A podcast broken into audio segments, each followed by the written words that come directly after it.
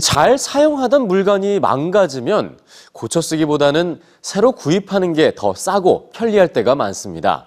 자, 만약 집 근처에 어떤 물건이든 무상으로 고칠 수 있는 만능 수리점이 있다면 어떨까요? 망가진 물건을 통해서 이웃을 만나는 리페어 카페를 뉴스지에서 소개해드립니다. 망가진 물건과 카페가 만나면 무슨 일이 벌어질까요? repair 카페에 오신 걸 환영합니다. repair 카페는 고장난 물건을 고치고 싶은 사람과 수리할 능력을 가진 사람이 만나는 장소입니다. repair 카페는 기술을 가진 자원봉사자들의 도움으로 고장난 물건을 고칠 수 있는 이웃들의 만남의 공간입니다. 소형 가전제품부터 자전거, 의류에 이르기까지 망가져서 못 쓰는 물건을 들고 repair 카페를 찾는 사람들.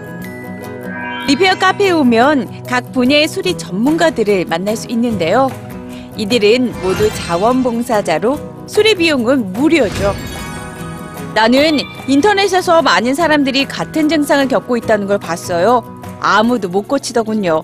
그래서 아마 여기에선 누군가 고칠 수 있을 거라고 생각했죠. 조심해, 부품 떨어질라. 이 찌꺼기가 원인인 것 같네요. 진짜요? 저 작은 거가요? 칼슘 찌꺼기가 밸브를 닫히지 않게 한 거죠.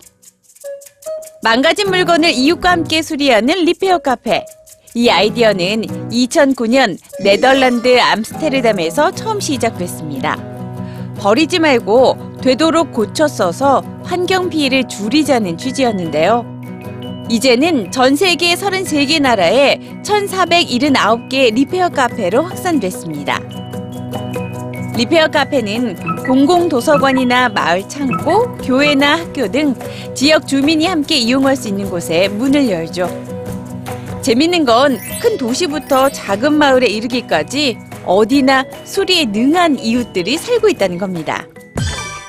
우리는 운 좋게도 다양한 기술자가 살고 있는 지역에 있어요. 캘리포니아 공대, 제트 추진 연구소, 선 가브리엘 벨리 해커 그룹.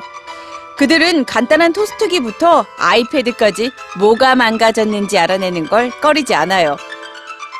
2017년엔 네덜란드의 12개의 리페어 카페에서만 2,347건의 물건이 수리되었는데요.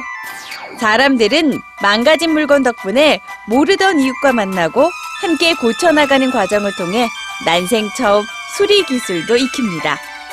그리고 오래 묵혀뒀던 기술을 나눌 기회를 갖죠.